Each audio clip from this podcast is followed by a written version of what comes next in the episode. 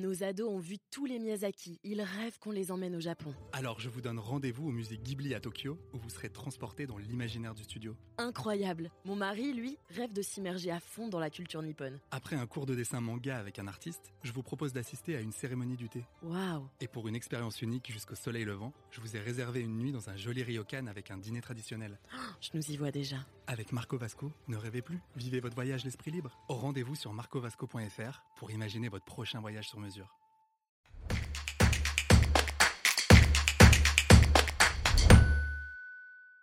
À qui incombe la réfection du toit terrasse à jouissance exclusive de notre copropriété?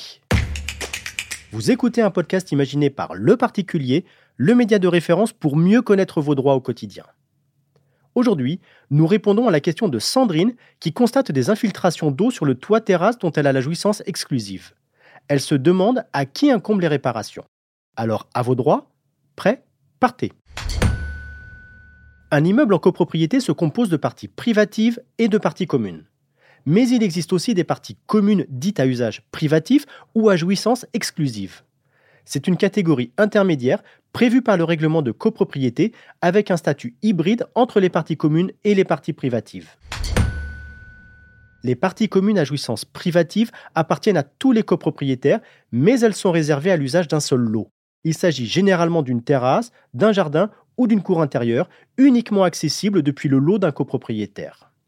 Celui-ci est le seul à avoir le droit d'utiliser cet espace commun sans qu'il soit pour autant privatif. En ce qui vous concerne, Sandrine, la toiture de l'immeuble, même à usage de terrasse à jouissance privative, constitue une partie commune puisqu'elle est affectée à l'usage ou à l'utilité de tous les copropriétaires.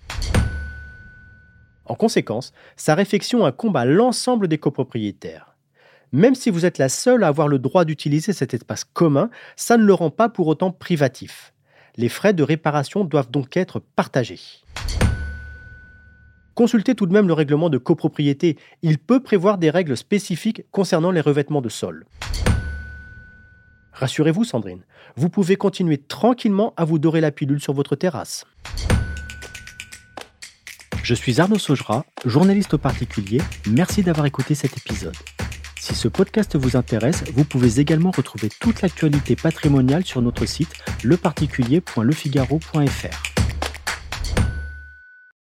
Nos ados ont vu tous les Miyazaki. Ils rêvent qu'on les emmène au Japon. Alors je vous donne rendez-vous au musée Ghibli à Tokyo, où vous serez transporté dans l'imaginaire du studio. Incroyable. Mon mari, lui, rêve de s'immerger à fond dans la culture nippone. Après un cours de dessin manga avec un artiste, je vous propose d'assister à une cérémonie du thé. Waouh. Et pour une expérience unique jusqu'au soleil levant, je vous ai réservé une nuit dans un joli ryokan avec un dîner traditionnel.